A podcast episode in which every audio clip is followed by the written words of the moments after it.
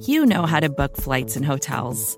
All you're missing is a tool to help you plan that unbelievable travel experience. That's why you need Viator. Book guided tours, excursions, and more in one place. There are over 300,000 travel experiences to choose from, so you can find something for everyone. And Viator offers free cancellation and 24 7 customer support for worry free travel. Download the Viator app now and use code Viator10 for 10% off your first booking in the app. Find travel experiences for you. Do more with Viator.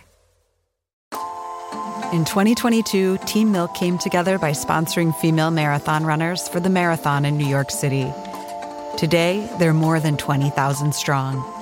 In 2024, Team Milk is making an even bigger commitment to female runners and launching the only women's marathon in the U.S. designed for and by women. The inaugural Every Woman's Marathon will take place in Savannah, Georgia on November 16, 2024. You can learn more and register for the marathon at everywomansmarathon.com. Hey, it's Max. Before we get started, I want to tell you quickly about a uh, master's degree program I think you should check out. It's the Masters in New Arts Journalism at the School of the Art Institute of Chicago. I'll tell you more about the program a little later in the show, but for now, here's what you need to know. It's two years in the amazing city of Chicago, and you're going to learn how to write about art and culture uh, from all these different vantage points. It's an incredible program. Uh, they have sponsored the show before. They are great folks over there. The application deadline is February 1st. For more information, go to saic.edu slash longform. That's saic.edu slash longform. Go get yourself two years in Chicago. Learn how to write about art and culture. What's better than that? Here's the show.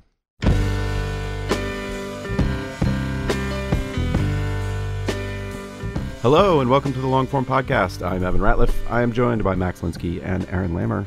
Hey, you guys. Hey, hey, Uh, it's an exciting time in the world. what a time to be alive. Tell me more. I, I don't want to talk about it. uh, Who'd you have on the show, oh, man? Oh, uh, Max, uh, play, you got you got a new show coming out, right? Plug Oh, the yeah. show. Plug the show. Uh, we have a new show. It's out, it came out yesterday, and it's called uh, "Surviving Y2K." Headlong, "Surviving Y2K."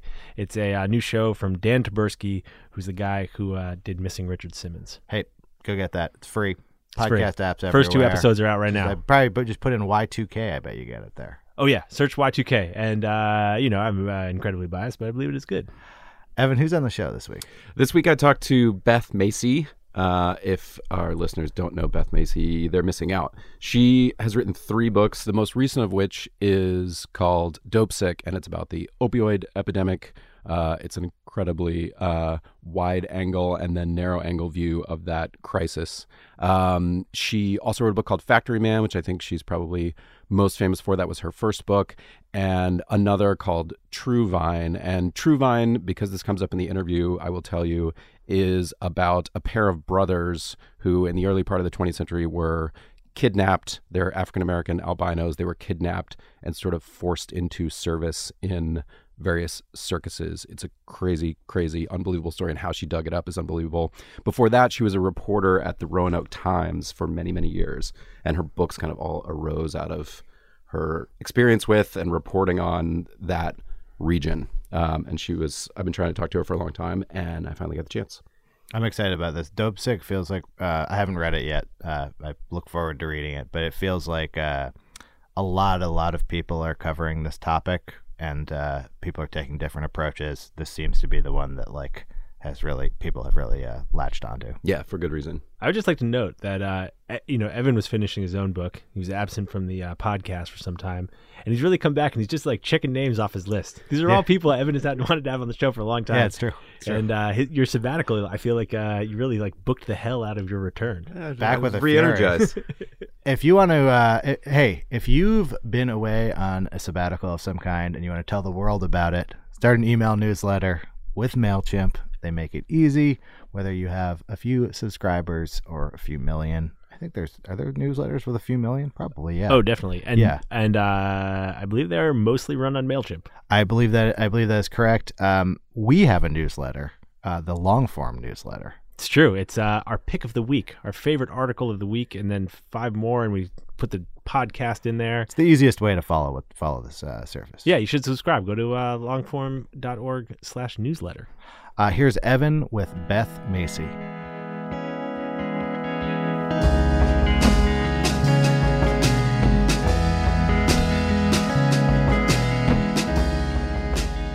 Beth Macy, welcome to the podcast. Thanks so much for having me, Evan. We were just starting to talk about uh, this. Always happens. We I start chatting with someone, and then I'm like, "Wait, I want to talk about that when we start the actual podcast." But you were talking a little bit about how exhausting talking about your book has been, this new book, Dopesick, mm-hmm. because of the subject matter, and that was something that I. It's a. I don't know if it's the best place to start, but I mean, your book is both about addiction up close. It's about the opioid epidemic, but I also imagine everywhere you go, you now must hear stories. People must come to you with their stories. I'm curious how you process all that. Yeah, well, I'm still figuring it out. And I even feel guilty just saying that this book has weighed on me because all the grief I've felt is nothing compared to what these families have gone through, right? Yeah. And yet I go out and I talk about it and I you know, I say how we got here as a country. I say where the gaps in care are. I give these examples of the gaps in care. I try to leave people with a few hopeful things. Here's what you can do. Mm-hmm. But overall, it's still a very dark picture. You know, we lost 72,000 people last year, and the number's just going up. And then, always at the end, during the signing, one of the first few people like I was just in Boston last weekend, and this sweet guy reminded me of a firefighter. You know, he leaned over with his kind of chubby hands and handed me the book and he said, What do you write in memory of Josh? And then he told me about his 24 year old son. So he oh, made God. my son. And you hear that over and over, and you have to be present for them. And it's, it sort of builds up, it accretes, and all these different stories leave me feeling sad. And um, there is some hope in the book, but it's still a pretty grim picture and we've got a long way to go and i don't know um, most people i know who work in journalism really care about the people they write about and it, it takes a toll on you after a while. So i try to do things in between that aren't this. I read i only read novels. Oh really? Yeah. I i exercise every day. I go outside try to go outside. There's a mountain in the middle of my city where i live in virginia and i hike up the mountain or ride my bike on the greenway and i've really with this book tried to take better care of myself. Well, you you mentioned where you live in Virginia, and I feel mm-hmm. like I feel like to someone who was not familiar with your newspaper work, let's say, and just started with the books, which I think I probably put myself in that category where I, I heard about Factory Man and then read Factory Man and I thought, oh my God. And then suddenly, boom, boom, the next two books came from my view, like very quickly. And it could sort of seem like out of nowhere, like these three books emerged. But then I feel like your biography is so wound up in where the books came from. And I wanted to talk a little bit about how you first got into journalism and sort of your origins, because I know you grew up, you know, poor in Ohio, and that mm-hmm. that surfaces in different ways in the book. So, what was the first thing that kind of led you into wanting to be a reporter? So I'm the first person in my family to go to college. Mm-hmm. I was always a pretty good student, very active in sports and student council. I mean, I always had a lot of friends, and all my friends were going to college, and I didn't think no one in my family had ever gone.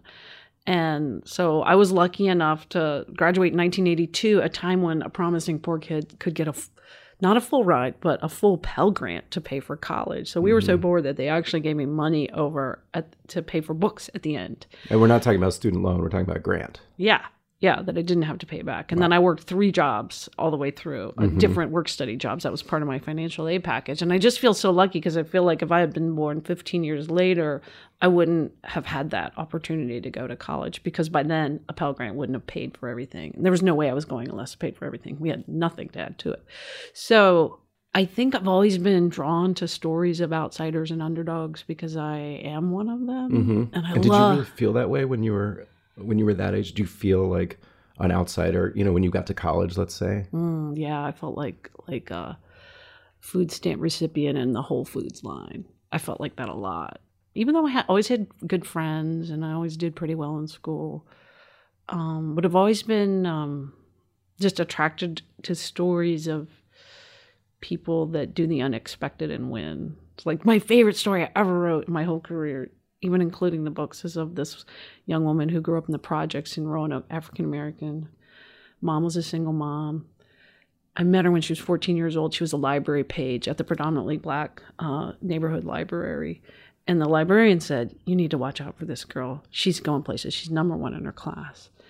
And so I kept up with her. You know, I just would check in with her every six months or so. And by the time she was a senior, I was there in this library that had practically raised her, right? This, mm-hmm. like, they had chipped in to send her to France with her, a French club, because they knew she couldn't afford it, putting dollars in a jar on the counter and she used to deliver books for old people when they were sick and couldn't get out and like this whole community just loved her. And so they were there waiting for her to find out what college she got into.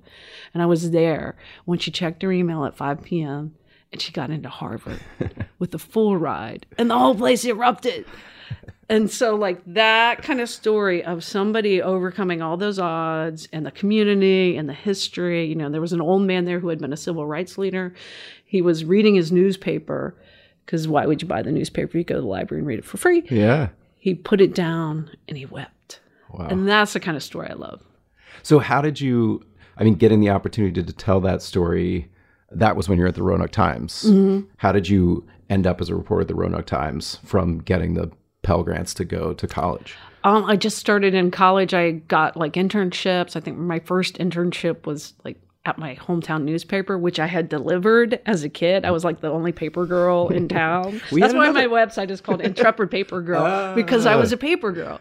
I should explain that on the website. Everybody's like paper girl. I just always assumed like you were a newspaper reporter and that's where it came from. Yeah. We had someone else on the podcast, Michael Barbaro, who's the host of the Daily, the New York Times Oh, yeah, podcast. yeah. It he well. delivered papers uh, when he grew up as well. That was kind of I his think entry I point. learned how to interview people by delivering papers. I didn't know it was interviewing, but like I would stop and talk to old people who were just bored and lonely and have like great conversations. You know, I Uh-huh. think I learned how to talk to people by delivering the papers. And then, you know, there's a certain thing you have to do when you have to collect the money.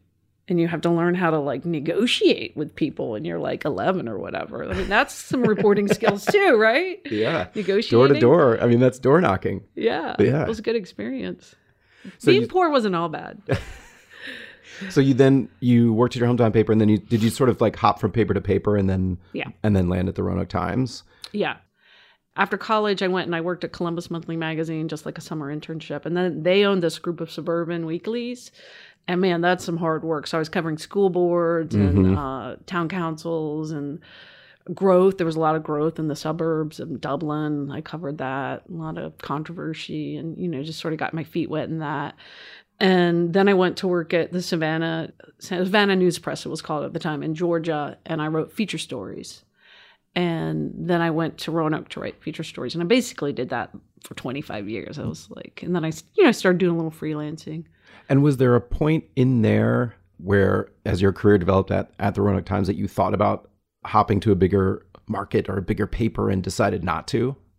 Yes, and you know, I met my husband at a bar in 1989 uh, on Salem Avenue, and um, he really loved Roanoke, and he had family there, and I quickly like latched onto his family there because they, were just like great uh, surrogate parents, and and we just decided that was the place to raise kids, and it's been a great place to raise kids. So we made the conscious decision not to move and just dig in, you know. And then I was lucky in my 40s to get this really killer editor.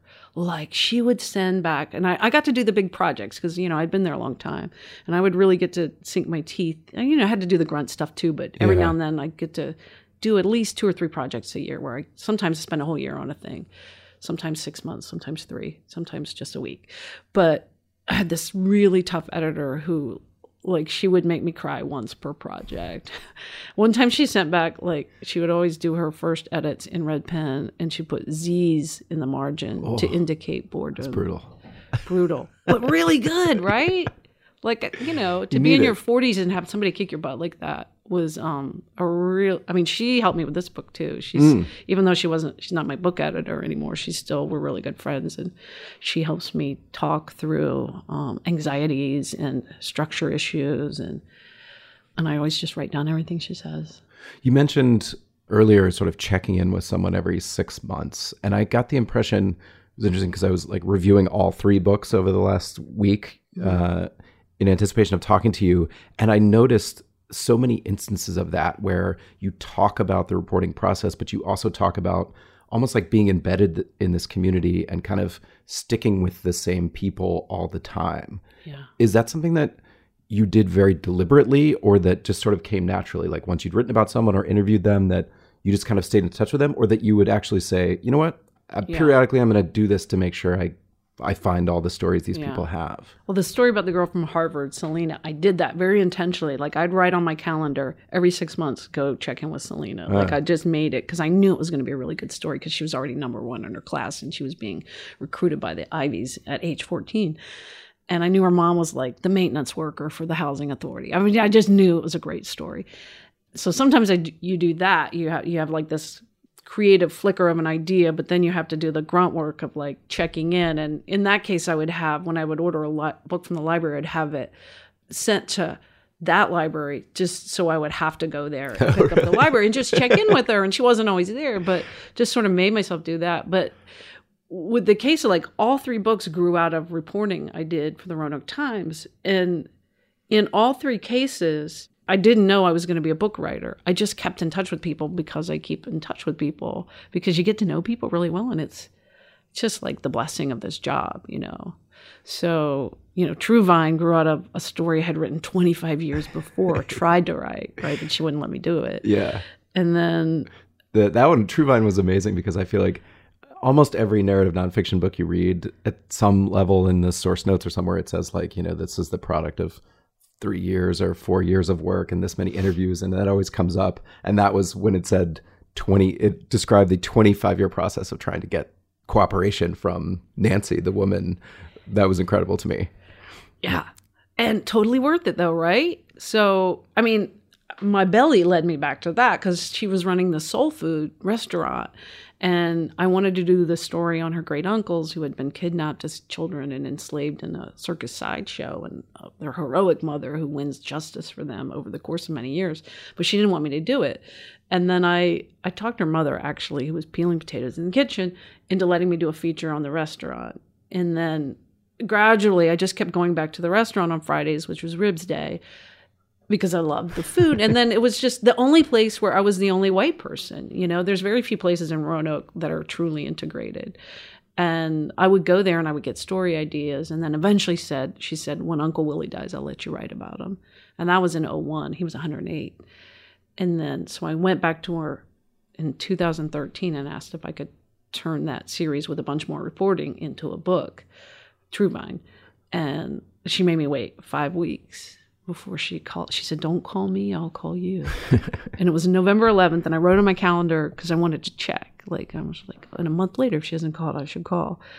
And then Thanksgiving went by. It was almost Christmas. And then on Christmas morning, she calls and she says, I can do it. She said, I waited so I could give it to you as a gift.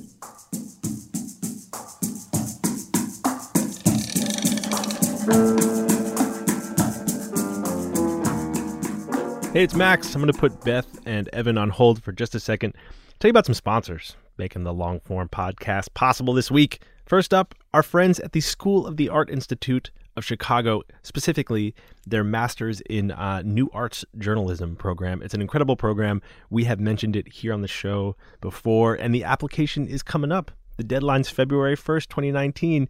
You should, uh, you should go check it out. I think that if you are um, interested in writing about art and culture, there's no better place to learn. You're going to spend two years in the beautiful city of Chicago, a city brimming with museums, galleries, working artists, unusual neighborhoods, music festivals, and vital histories. It's an interdisciplinary art school. So you can take courses way outside of the journalism program. Whatever you're curious about, you're going to be able to indulge that curiosity, and you're also going to learn some uh, technical skills all the Adobe Suite stuff. You're going to build a publication on InDesign. You'll get to know Photoshop, HTML, CSS. You're going to make an all, your own website. It's going to look beautiful. Uh, and you can really do the whole multimedia landscape. When you pitch a story, it's not just interviewing the subject and writing it up. You're also going to take compelling photos, create a podcast, anything you want to do, anything you want to learn how to do, you can do it at the School of the Art Institute of Chicago. The alumni have gone on to great jobs producing shows at VH1, uh, acted as art correspondents in Berlin, directed galleries, and the program draws students from across the country and around the world: South Africa, India, China, South Korea, Russia. Really, it's a uh, it's an international program, and uh, it's an incredible couple of years. If you want to learn more, go to saic.edu slash longform. That's saic.edu slash longform. The application deadline is February 1st. Take them up on it. Go apply. It, uh, it'd be a pretty fun couple of years. You know what else is fun? Wearing a watch that looks great and also brings you joy because it is inspired by the happiest people on earth, the Danish. There's only one watch company that fits that description. It's our friends at Skagen. When you take a closer look, it's easy to see why Skagen's watches are so beautiful. The Danish culture, it focuses on what's meaningful. Being part of a community, making time for relationships, living in the moment, and Skagen's minimalist design reflects that less is more lifestyle. They've got men's and women's watches, jewelry, even smartwatches in a variety of styles, and uh, they take those styles from their guiding principle good design for better living. I have a uh, Skagen watch. It's one of the smart watches. Here's the thing I like about it. It works great, tells the time. You can do all these things, get your texts and emails and count your heart rate and all this cool stuff. But you don't uh, look like a doofus because the watch looks great. It doesn't look like you're wearing a computer on your wrist. Uh, it looks like a watch. If you want a watch that looks like a watch and makes you feel happy, like the Danish, go to Skagen, that's S K A G E N dot com, and you're going to get a special discount on your first purchase when you sign up for their emails. Again, that's S K A G E N dot com, Skagen. Thanks to them for supporting the show. And now let's get back to Beth and Evan.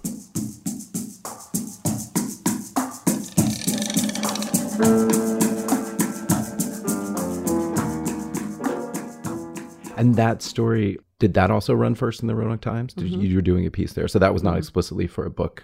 At no, I didn't write books. I was just a newspaper reporter. So that was at 01. I co-wrote that with a colleague, uh, Jen McCaffrey, and uh, it was like five day serial narrative that ran on the front page of the paper. It's an un, that's an unbelievable story. I mean, there are all three of these books contain. I mean, the third one in a different way, but like these sort of extraordinary narratives. When did you decide that you wanted to write books, or how did that come about? You'd been a reporter for a long time. You'd probably uncovered all sorts of stories that could have been books, or you might have considered books. Was what was the moment when, you know, Factory Man sort of germinated into a book? Yeah, I had just done the Nieman Fellowship at Harvard in mm, mm-hmm. 2010, and I had studied long term care giving, written a 10 part series that won a couple national awards, and that actually got me the fellowship. So then I studied long term care at Harvard, and I went out with some agents, like went on meetings with agents to try to pitch a book about caregiving for the elderly, and nobody wanted it. And one agent as she was so nicely rejecting me over this very nice lunch in downtown Boston, said, You know, but that story you told about so and so, that's a magazine piece. And that had never occurred to me. So I was like, That's when I started thinking I could repackage some of these stories with some more reporting and turn them into something else. And then just the experience of being at Harvard with people who are working all over the world and uh, writing for bigger outlets than me. I was from by far from one of the most the smallest outfits there it just gave me the confidence so that when I got back, my editor, my smart, tough Z's editor, said, you know, the last furniture plant in Southside, Virginia just closed, and they gave our re- business reporter really great access when he went down there to do a story on the. She, she said, I think there's more there. I think there's like a globally important story there.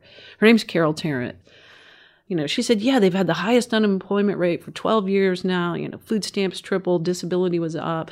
What's the aftermath story, and how are we all complicit in it? Like she got right away that She it was the, she saw the She's so freaking end to end. smart. Uh-huh. Yeah. So she gave me the time, which is rare. You know, newspapers are like, you know, she let me go.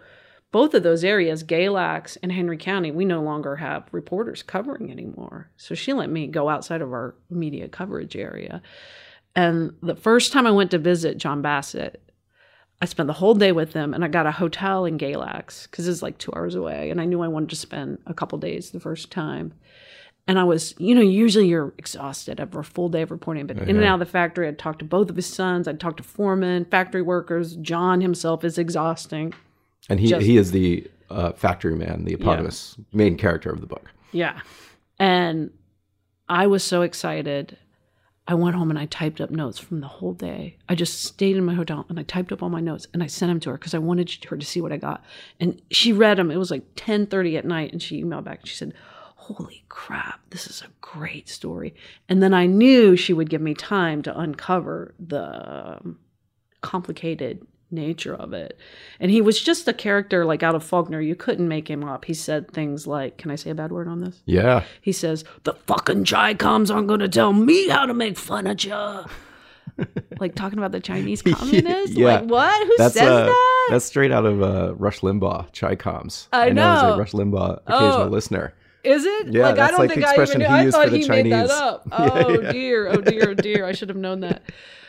Anyway, and he had done this thing that nobody else in his industry had done. Everybody else had closed. He had stayed open, and he'd fought China in a court of international trade. And he had this family feud. You know, he had this horrible fight with his brother-in-law, which had got him kicked out of the family and the company he was born to inherit, Bassett Furniture. And I just thought, wow, I could not make this up. Yeah. And he was so colorful, also very controlling, right? So that was the challenge in that book. True Vine, I almost didn't have enough information. Factory, I had, man, I had too much. I had him calling me like five times a day some days, trying to control what I did with it. And how did you like manage him? Well, every time he, you never knew when he was going to call, and every time he would call, if I was at my desk, I would just I don't know why, but I would just write an email to myself with my email, and then uh the subject line would be JB3 and the date, and then at the end I would go up and I put a few keywords of what we had talked about because that's how often he called, and then I saved them all in a folder of JB3 phone calls. So one time, like call it the 28th time he called and I did that, we were talking and at the end I sent it to him accidentally instead of to me. but he knows I'm a reporter and I'm taking notes every Yeah. time he calls. And so he calls me back and I don't know that I've sent it to him. And he goes, he goes, listen, are you recording me when we talk? And I said, I said, I record you when we're in person, but when you call me, I'm usually just taking notes at the computer. He goes, Because I just got an email from you and you wrote down everything I said, even my dirty jokes. and I was like, Yeah, I'm a reporter. And he goes, You have just made me, um, what was the word he used? Something like, You've made me not trust you, basically. You, By put writing me, everything you put me on guard. he didn't realize I was doing that, you know, like because I didn't go, whoa, whoa.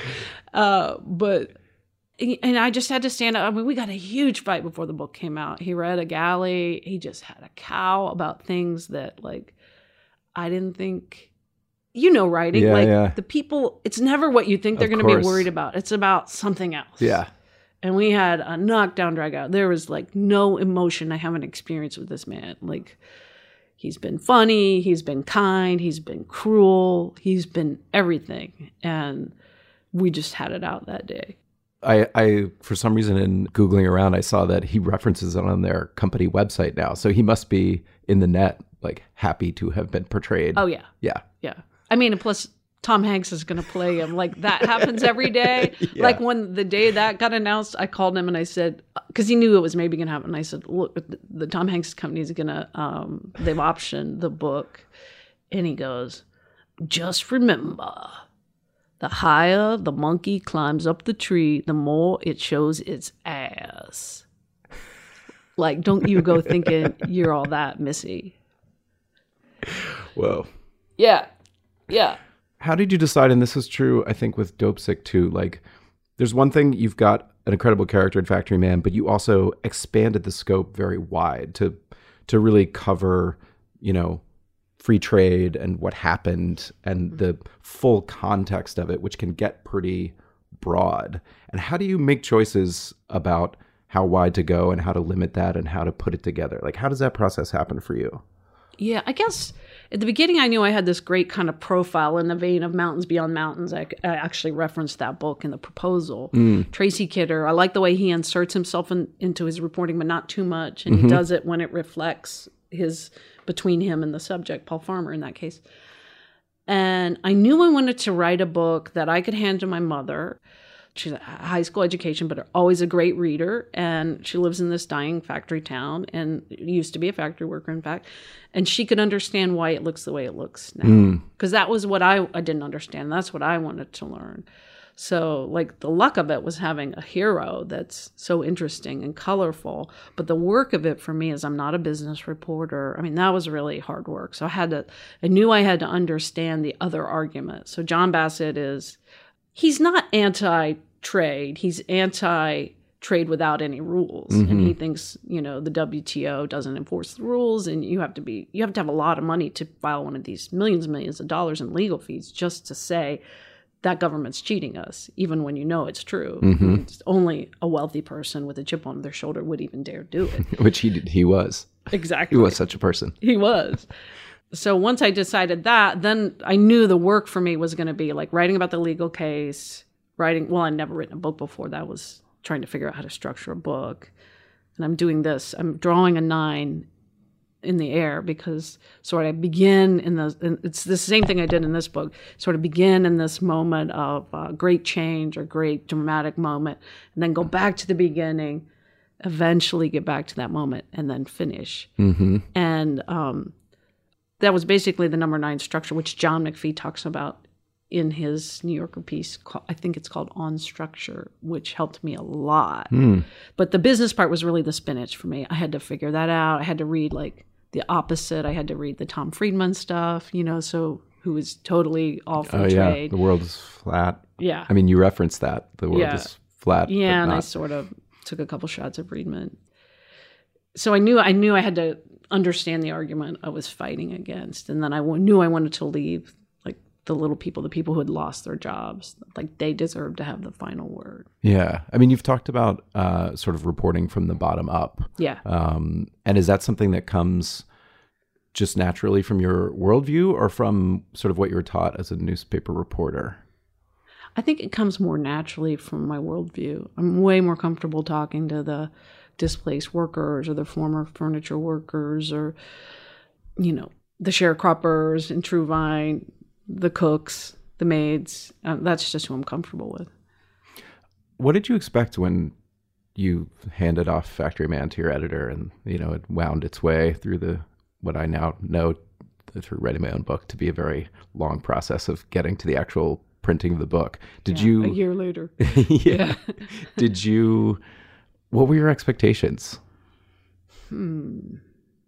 I was nervous that people were going to figure out I wasn't a business writer and that I got the business wrong. So I sent it to like an economics professor and had him read it. And I mm. sent it to, I mean, my friend Andrea Pitzer, who started Nieman Storyboard, she said, you know, you got to find some readers, people who are experts in the field, just to make sure you got the content right. You know, I talked to Annie Jacobsen, who had written books for my same editor, and my editor had suggested, because she was also a newspaper person first. And she's the one that said, I footnote every sentence as I go because at the end, when I have to come up with all those end notes, I know if I don't footnote it as I go, I'm going to forget where I got something. Oh my God, that I still do that. And then at the very end, I turn them into end notes, but I prefer having them there on the page with me as I go. That's kind of boring housekeeping stuff, but I love No, I love that stuff. stuff, If yeah. you don't know that, you're screwed. Yeah. I, yeah. Um, so I guess I was just nervous about reviews and being thought felt like a little bit of an imposter. And then I heard I was getting three reviews in the New York Times, and one of them was going to be in the business section. I was just like, "Holy crap, that's got to be a bad one. That's got to be a like they're going to find out like." I don't know the difference basically between a stock and a bond. They're going to find that out.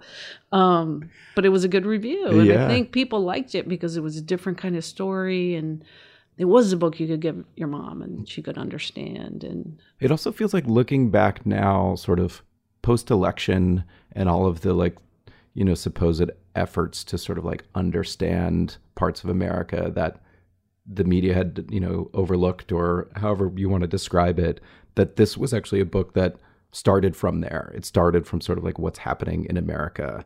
And I, it made me curious if post 26 election, you've been pulled into a more political place at all in terms of like you're the person who does understand uh, aspects of those parts of America, like free trade. It's a it's like a Trump signature issue, yeah. and you've written a book about it that wasn't really political in any way. It was no, just not about people. that. I mean, the main characters are Republican. Yeah, and I'm I'm just wondering if you've been tempted to or pulled into sort of like commentating about Yeah. that more? Not so much in Factory Man because it came out in 14 before the election. I feel uncomfortable when people ask me those questions, but I feel like with Dopesick, because it is so uh, current Yeah. and it is just a much different time now, that I'm almost being asked to be an activist. And I'm still figuring out how to do that. and everyone wants to know what do we do? what do we do and you know and i'm having to say like what i think about things and when i prefer showing Yeah. you know i prefer showing over telling.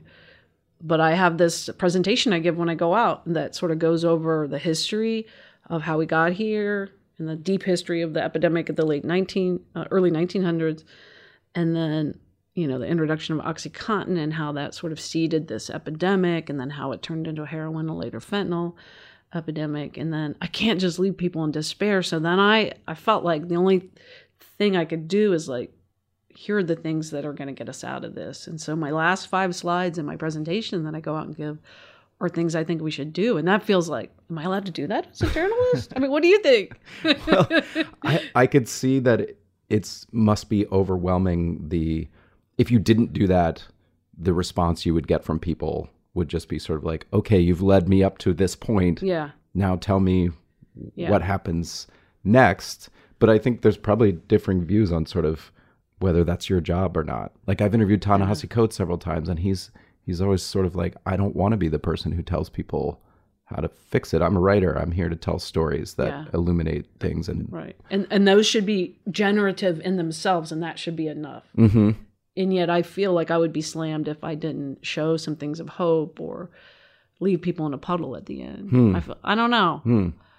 Well uh, I mean, I do get asked what I think. I was just doing that interview with the congressman and C-SPAN and the drug czar office has asked me to come speak and I'm going to go talk to the people at Google and just like, ah, I think I have some things to say. I mean, I ha- definitely have some things to say, but is that my role? I, I don't know. I just weigh each one. I don't do all, I don't say yes to everything, but Well, how did you decide to? Again, there's the there's a sort of scope issue in Dopesick where it could have just been a portrait of what this epidemic is doing to a certain part of America, which it is. But it also then you have the whole Purdue Pharma situation, which is that really takes you to the global view of kind of how this happened and who is to whatever extent responsible for it happening and how it came about. And did you know from the beginning that's what you wanted to do? Like when you said this is the book I want to do, were you like, I'm going to do it all? No. I was meeting with my agent in what this would have been 15. And I had five ideas for my third book. And I had actually suggested heroin as my second book. Oh, really? Two years earlier to my editor and my agent. And they both like, heroin? That's a thing? like, think about it. It's only been in a few years, even That though the really- yeah, that it's become every day in the news. And um, I think I just brought up heroin because I just finished the series I did for the Roanoke Times in 2012. I was still working at the paper then Mm. when Factory Man was about to come out. Mm-hmm. And I had mentioned it. And my agent actually said, well, heroin. Oh, Roanoke's just late getting heroin. We had it here in the '90s, like, like, like it was a trend thing. And I was like, I don't think so. I just followed these two families, and there's a whole bunch of people left behind Yeah. who were using drugs with them and it doesn't go away. So, anyways, when I went back for third book and he says that one, and I wasn't sure that was my favorite idea. I was really worried I was going to get depressed working on it because I can do that. Yeah. And, but I went and did it and I went back. So I had this, these two families I've been following since 2012, not knowing I was going to write a book, books. And then my agent said, well, you know, it all started with Oxycontin. Well, I just did a three part series on heroin. I didn't actually know the connection between the Oxycontin story and the heroin story, even then, until he said that. And um, so basically, I took out the Roanoke Times reporter who covered OxyContin when it landed in the coal fields and followed that story all the way to 2007 when the company pled guilty in a in a Southwest Virginia federal court. This one reporter, he was really the first to write about it. Um, I took him out for coffee and, and he said call art van zee. He was the first doctor to stand up to purdue. Call sister beth davies she's this activist nun. Call he named the sheriff in lee county. He named the first cop that ever saw it being diverted on the street. These are all people he had interviewed but a long time ago. Wow. he said find the lady who shook the urn at the executives in 2007 at the sentencing hearing. Oh, yeah, and so i looked scene. her name up and i just any hooter and got her and she was she came to my book launch event two months ago with her urn of Randy's ashes. She's about four feet ten. She's in her 70s. And she brought her 10 year old, who she adopted. He was an opioid orphan. I mean, just nobody goes back and says, How are people doing now? You know, in general, in Yeah. journalism, we don't have that kind of time. And so Factory Man goes back, and so does Dopesick. Like, that was my goal to go back and say, these people have been dealing with the crisis longer than anyone in Appalachia and in a few other distressed areas of the community, but tell their story and then at the end, how are they doing now? Because like that's where we're going to be in a few years if we don't get our arms around this. And how they're doing now is not well. And you you appear in the book. I mean, you mentioned um, showing up like Tracy Kidder style, showing up in the book, which you do in really in all three of these books. And in this one in particular, you actually discuss sort of grappling with the closeness with some of the subjects and subjects who are struggling to recover and need help and sometimes turn to you for help. And how did you go about sort of resolving those conflicts? Yeah. Um, the Tracy Kidder thing, he's such a good example of that. But also, he and his editor wrote a book called Good Prose. Have you read that? Mm, I haven't read that now. I reread that as I was working on this. And as I was getting a handle on how to structure the book, you know, I had these three communities that I was reporting really deep from the Coalfields, Roanoke, and Hidden Valley, and then Woodstock, where the drug dealer story was, and then Chicken Plant. And I hadn't quite figured out how they work together. I mean, they basically are narrative, right? Yeah. Oxycontin, heroin, fentanyl, criminal justice. And I was worried I had too many characters. Like I was really worried that the people couldn't remember who people were or keep them in their minds. It was a more complex book than the other and more way more interviewing too. Hmm.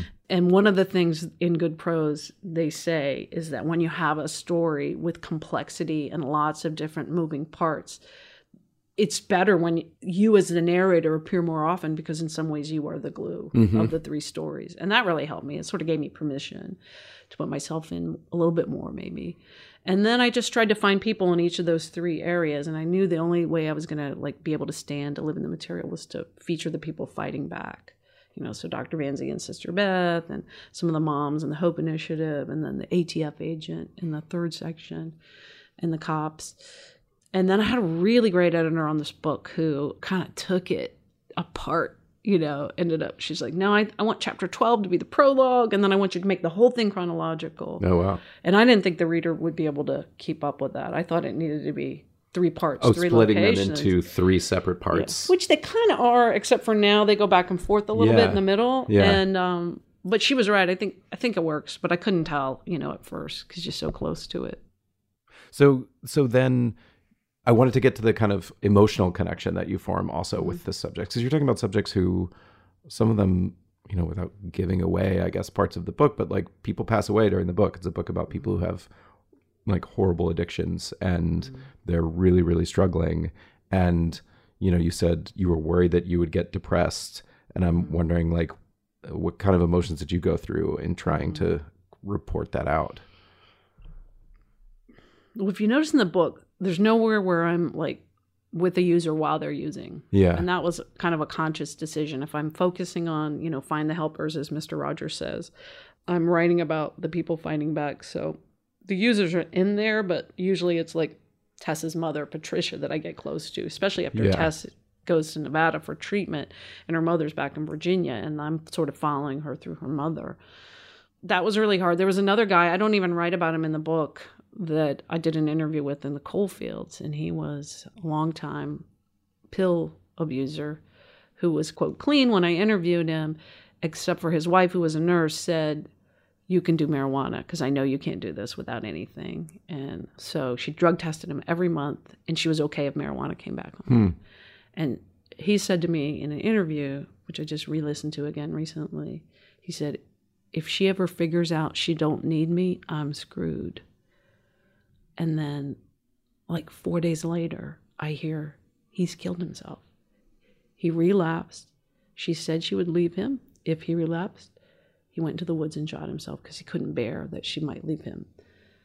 And then I, you just hearing that, you know, the audio recording, and I took a picture of him.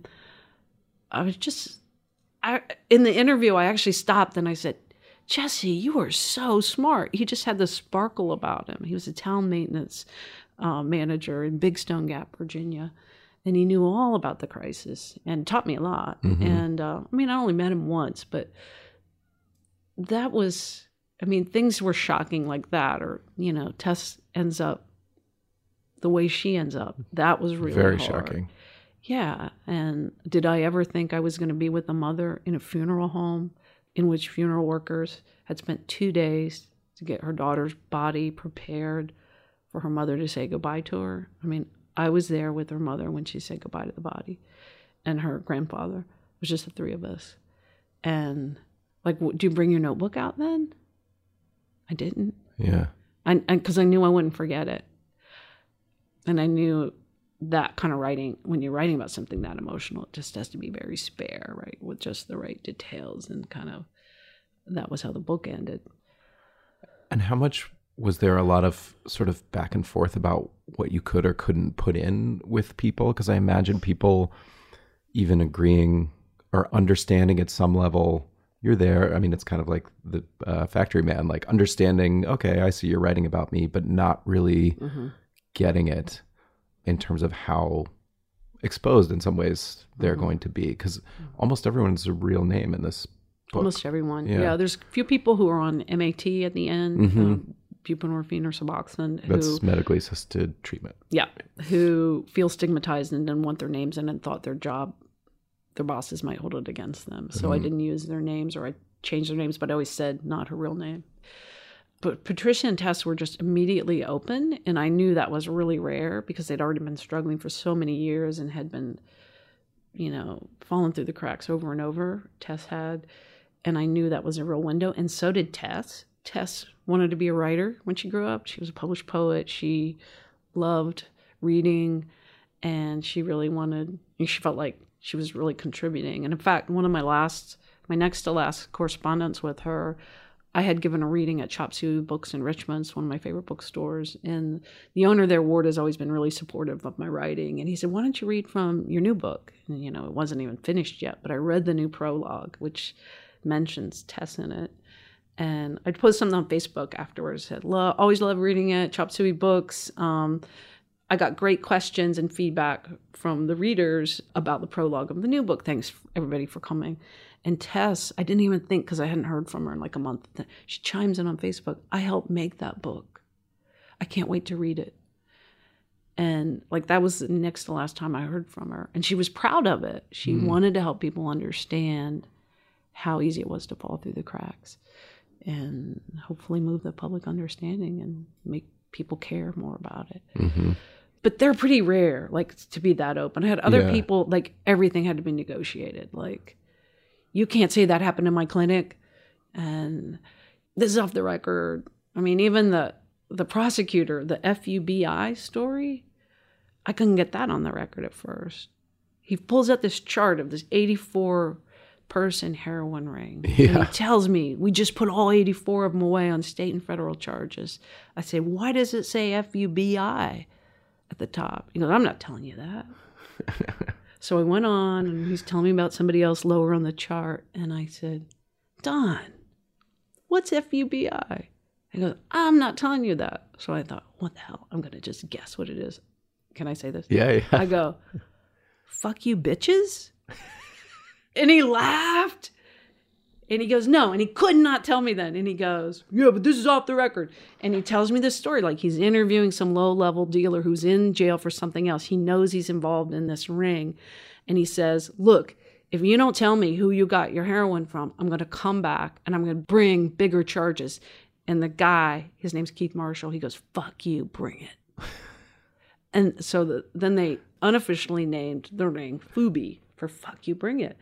But it's So- such a good moment in the book. I mean, well, it still makes storytelling. It still makes the hair on the back of my neck stand up, Yeah. and that's when I decided I want to write about Ronnie Jones. Mm. That moment. Oh, really? So there's something about it. If it has the F word in it, I want to write about it, right? the effing trichomes. So I was like, I got this story, but how do I get it on the record? Well, I know the ATF agent who was there in the room with them when he was having this exchange. I know his name. I haven't called him yet, but Don's already said he's going to call him and say I'm okay to in- interview him. I know the guy's name who said, "If you bring it." He's in federal prison in North Carolina, and you can find people on the federal inmate locator. So I wrote the inmate a letter. He doesn't have anything but time, and he it turns out he's a really smart guy. He had been a heroin user for 20 years, a tree trimmer. He was about Oh, to that guy. That's right. that guy, Keith Yeah. Marshall. And he told me. So then I had it on the record from him. So then I felt fine about using it. Plus, I, ha- I got the ATF agent to uh, confirm that that's the way it went down. I'm not So sure were- what Don thinks about FUBI being in the book, although I saw him recently and he didn't mention it.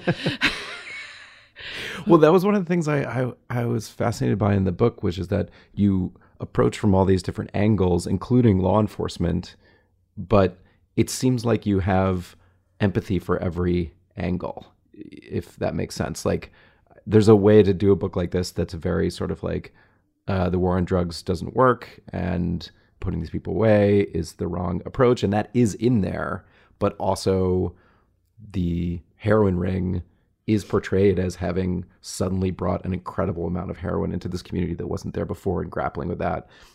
Did you ever think about sort of like what is my perspective on all this before you sat down to write it or does it just come out as you're writing if that makes sense? Honestly, I just tried to tell the truth. You know what I mean? Yeah. I just tried to show it and I tried to show each person in their humanity. Like the ATF agent who got him to say FBI. There's a scene where he's showing me where they, you know, it was almost like out of the wire. They're building this chart and they've got these pictures and these suspects. And he's showing me the the unmarked house where they basically posted up their drug task force. And he said, Yeah, when I was working on this, my wife brought my daughter by and she said, Is this where you live now, Daddy? You know, so he struggled too. And the the drug court judge that won't allow MAT because his prosecutor won't let him. I watched his hair turn from salt and pepper to white in the course of a year and a half. I mean, he struggles. Do I agree with the way he's running his drug court? Do I think they should allow MAT? I do. I think he should figure out a way to get that prosecutor. But again, I'm grappling with this. I'm now going out and saying drug courts should allow MAT, but am mm-hmm. I going to call Judge Michael Moore out in that section of the book? I, I'm not comfortable with that. And mm-hmm. maybe that's wrong, but that's just not the way I want to do my journalism. And I mean, I'm not an activist. So if how- I am, I'm a reluctant one. yeah. I mean, how different is all of this? I feel like you've been on this run since you started writing books where you've now written three bestsellers that all have gotten a lot of attention. And I just, how surreal is this vis a vis your career as a newspaper writer? Is it sort of like you envisioned this future or you, or is it kind of like this is all, I don't know. It seems big and overwhelming to me, but I've not been through it. So I mean, it's great. Like, I'm super grateful. I've got great editors, great publicity people, Little Brown, you know, really fiery agent. Um, it's a lot of pressure, like doing interviews. You know what I mean? Like, not this. This is awesome. I love talking about craft, but like going on fresh air, like, holy cow. morning Or- show, like uh, TV morning shows. I saw you on like one of the Yeah. daily Yeah, morning shows. Me and Gayle. um, yeah, that's like because you don't know what's going to happen, you know, in those. So that brings up anxiety girl in me. But the work itself is just exactly the same thing I was doing at the newspaper. It's Yeah. just in a longer form. And you know, Robert Caro, I love his quote about time equals truth. Like the longer you have to work on something, you know, the more layered you can make it, the closer you are to the truth. I mean, you'll never get the exact truth, but you're working toward the truth always. And I always think time equals trust and trust equals truth because once people trust you, then they'll tell you really what's going on. Yeah. And so that in some ways I feel like I'm being able to tell deeper stories because I have this time really to invest in people and they to invest in me. I just try to be really transparent with them. Like the first time I met Tess and her mom, it was late 2015. They said, "Well, what's this going to be?" And I hadn't even written the proposal yet. I said, "Well, I'm getting ready to write my next book proposal on the heroin epidemic, I don't know if yet if you're going to be in it. I don't know what it is yet. I know I want to write about OxyContin. I didn't even know about Fubi yet. Uh, I'm just doing my early interviews, and I know if you let me spend time with you, I'll learn a lot about, you know, the challenges of dealing with this. And they said, okay. And they never once wavered. I think one time her mom got a little nervous. She thought she was going to be judged. And I just, you know, I was just transparent as much as it could be all along the line. Well, the time equals trust thing takes me back also to Truvine and the and the 25 years. Mm-hmm. Um, and there was a story that you tell in the book. It might be in the prologue or it's early in the book where you talk about a newspaper story that you did that got a lot of attention about teen pregnancy. Mm-hmm. And I wonder if you can recount that story because I thought it was fascinating the way that kind of folded into how you did the reporting on the book or what it made you think about. Yeah. Um, man, you you really remember stuff. He has no notes, people. I just want you to know this is all coming from his head. He has not one note. Um, so in 1993, Roanoke had the highest teen pregnancy rate in Virginia, and I was kind of a cub reporter then, believe it or not. And I was given this time to figure out why that was and what should be done about it. And I did this. I think it was a 10 or 12 part series that ran over the course of a year. And the second story ran when I was away at a writing colony working on a book proposal that no, went nowhere probably. And I only say that because I didn't get to proof the pages, which I normally do. Mm. And the headline was Pregnant and Proud. And it was this picture of these 16 year old African American teenagers who were pregnant and they were best friends. And one said, I knew, this is the quote that everybody got mad about. I knew if she was pregnant and I wasn't, I knew I'd have to be. And they said getting pregnant was the best thing that they had ever done. And they had all this hope for their children. And it was really a story about uh, social attitudes, about teen pregnancy. And I got pilloried. Like it went sort of national. Rush Limbaugh talked about it. Mm. There were letters to the editor every day saying, like, everything from I was glamorizing teen pregnancy to I was being racist by focusing on these two African American teenagers and it was very hard. I was pregnant myself. My first it was high risk pregnancy, so it was like oh, it was stressful. Yeah, that's a lot going on. Yeah, and um, finally somebody wrote in and said, "You would think Beth Macy personally preg- impregnated these young women in order to deal with the problem, first you have to be aware of it. Don't kill the messenger, basically. And so that was nice finally after 30 days of mean letters to the editor in a row. And, anyways, it just became this big thing that I was known for. She's the one that wrote the pregnant and proud story. And then the girls like ended up dropping out of school. And I just, that weighed on me and I worried about them forever. And Nancy Saunders, the main character in Truvine, the main contemporary character, had followed that because she followed me because she was always reading my stories carefully to see if I was somebody she could trust. Mm-hmm. And I don't remember what she said about that. I mean, she didn't think I got it wrong per se, but I think it gave her some pause. And when I went back to write about how those two girls were doing now, was the last story I wrote for the Roanoke Times in 2014. One of them, Shannon Hough, lived right around the corner from Nancy. And it was just it's like it's the power of staying in one place for 30 years you know that what are the chances of that? What are the chances that i'm gonna um, you know and that was another story. It took me years to talk her into going on the record with how the aftermath of that story had been for her and what had happened to her. Mm-hmm. because she, of the story in, in part? Well i thought i felt, always felt really guilty about it. And i did a story on somebody else he's a, somebody who helps people coming out of prison get jobs. Uh-huh. He had been in prison himself. His name Anthony West. I did a story on him once, and I walked downtown with him as I was reporting on him one day, and I noticed he knew every person we walked by. Like he knew more people in town than I did, which is kind of unusual, and, and, right because I've been there forever. And I was like, "Hey," we call him Aunt. Hey, Aunt West. Do you know Shannon Huff? He goes, Yeah, I know Shannon Hough. And I said, and I told him the story, and um, he goes, Yeah, I can set you up with her she's fine. And I said, Anthony, I've been feeling bad about that story. You know, the girls dropped out of school and the other person was in um, prison and had been in and out of prison her whole adult life. Mm. But Shannon was doing really well. She was actually managing as Zaxby's. So Anthony got in touch with her. I went by Zaxby's. We set up a time, and then her life got complicated, and she didn't want to do it. So that was like I would touch base with her every six months or so, like I did with Selena. And then finally, it just ended up. It was just so random, but that was my last big story I did. Was a story on Shannon and the Pregnant Proud update, which mm. every reader in Roanoke remembered. Yeah. And she was really proud of how far she had come. She said something like, "It was the most refreshing quote." She, she was just like one of these great. She just spoke truth. She said, "I've been through hell in gasoline drawers, and I'm proud of how far I've come." And she pulled out at one point. She pulled out a yellow clipping of the story, "Pregnant and Proud," and the article was missing. It was just a picture of her and Tasha, with, pregnant and proud. And she said she carried around with her the whole time. I mean, she was in and out of jail. She had a really hard time before she kind of got on the path. And she said it reminded her that um, she was proud to have been in it. It was not at all what I was expecting. Wow. And it was very emotional. I interviewed her whole family and did the story about her. And that was my last story for, the Roanoke Times, which was kind of cool. Well, then it, it kind of feeds into that book because one of the things that I thought was so fascinating about that book is I feel like a lot of it is about race and it's about the way African Americans were treated in over you know centuries in America, basically. But you very explicitly, and I feel like this is rare, you sort of step back and talk about being a white reporter reporting on these issues and both trying to get people to trust you and how that came about.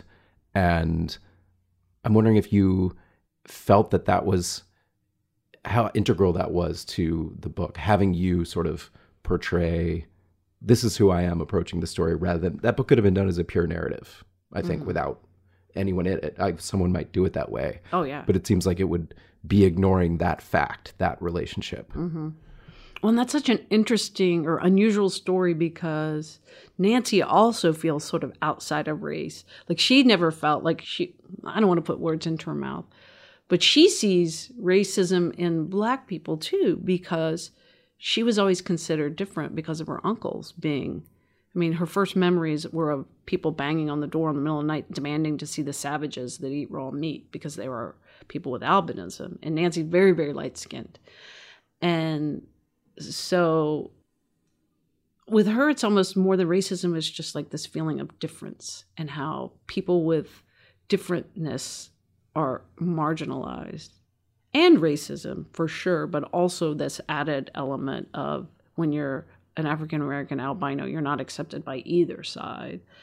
And um, we actually had this really intense event last February at the Black History uh, Harrison Museum of African American Culture in Roanoke. And it was the first event I had done in Roanoke. Well, my book launch was pretty much half and half, black and white. And I went to gospel choir, had all this great food. Nancy was there. A friend of mine who's a African American who'd grown up with Nancy and is a sociologist was kind of the MC. But this was an event in which the question of do you have the right Beth Macy to be a white person telling the story came up. And a woman, an African American woman, uh, stood up and said, I did not have that right. And how dare I? And then Nancy, who was on the other side of the room, stood up and said, I helped with that book. I I had agency in that book. I gave her permission to do the book and basically I was a partner in it in some ways, you know. I let her read a version of it for fact checking purposes only, just the way I let John Bassett read an early version. And it, she was so much easier to deal with, let me just tell you. And, you know, also we have a film deal now, and she's an equal partner. If I get 50 cents, she gets 50 cents. And that only seems fair in a book about exploitation, right? And so Nancy stood up and said some of those things. And then the lady persisted, and Nancy got so mad, she walked out of the event. And then, Were you just sitting quietly in the middle, or did you? yeah, I was like, oh, it was really awkward. I didn't know what to do. Um, I mean, the woman was crying. She had been she had been one of those people when the governor closed the school after Brown versus Board of Education. Some of the schools in Virginia closed. It was called massive resistance to integration, and they opened white private academies. This woman was denied school for five years, and but she thought I had no right to tell that story. So I've always come up You know, started being a reporter in the mid 80s. And the idea was you had to reflect all of the community that you were covering, such that if 25% of your population is African American, then 25% of your sources should be African American. Early in my career, I had this editor that would literally send back a story. If it was a story about, say, a trend or something, you could just go out and interview anybody you wanted. A quarter of the sources had to be African American. And so, one of the great things about my relationship with Nancy is I met her really early in that period. And um, she introduced me to a lot of people. So I would go back to the Goody Shop, her restaurant, and she would help me with that caregiving story I did for the elderly that won the Nieman Fellowship. Mm-hmm. A lot of the people I wrote about in that were people Nancy introduced me to. So it's just like, you know, getting tentacles of trust and these pockets of trust. And uh, that's what I love about being reporters because you go out and you meet people that don't live in your zip code, that seemingly have nothing in common with you. And of course, like everybody has, you have lots of things in common with each Yeah. other. It's, it's a great gift. And I keep coming back to how, to me, quickly these three books. I just don't know if there's a run of like three narrative books that I've seen in this kind of succession. It makes me wonder: Do you now have a list of five other books that you're uh, running down, or what? What happens after? I don't know. I got nothing. I got I got no book ideas. I'm actually doing uh, a coda on this book that's probably going to be a podcast. So maybe we Oh. can talk about that later. Oh, Um, the the story of Tess at the end of the book. I'm going to Mm. do some more reporting on that. And then it's been optioned to be a TV series, Mhm. and I'm going to be. are you going to work on that? Yeah, Mm. yeah. You know, if it happens, it's still early in that. Um, but I'm supposed to be one of the writers, and I've never done that before. So I'm trying to just leave some space open for that. I'm open to ideas. If you have an idea, uh, I'd like to do something a little happy next time. Do you feel like you're? I mean, all of your ideas have emerged out of being immersed in this community. I know. And do you feel that there there's sort of an endless number there that eventually another one will bubble up?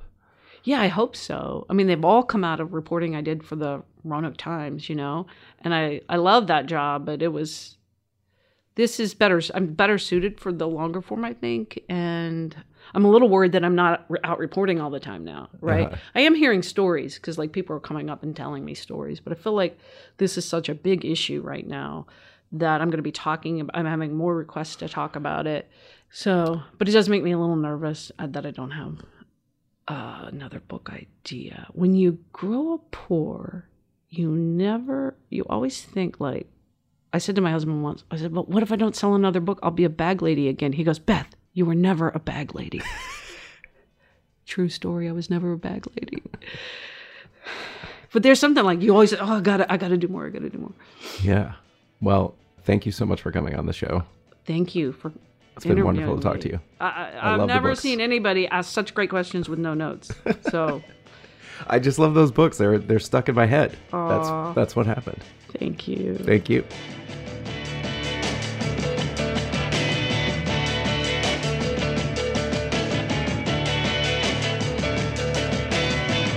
That's it for this week's long form podcast. I'm Evan Ratliff, your co host. Many, many thanks to Beth Macy for making time on a very busy schedule to come on the podcast.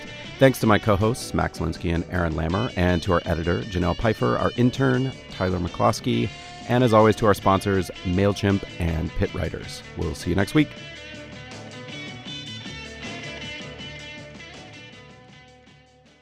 Actually, uh, before we really let you go, it's Max again. And I just want to remind you go get a watch. Skagen. Skagen.com.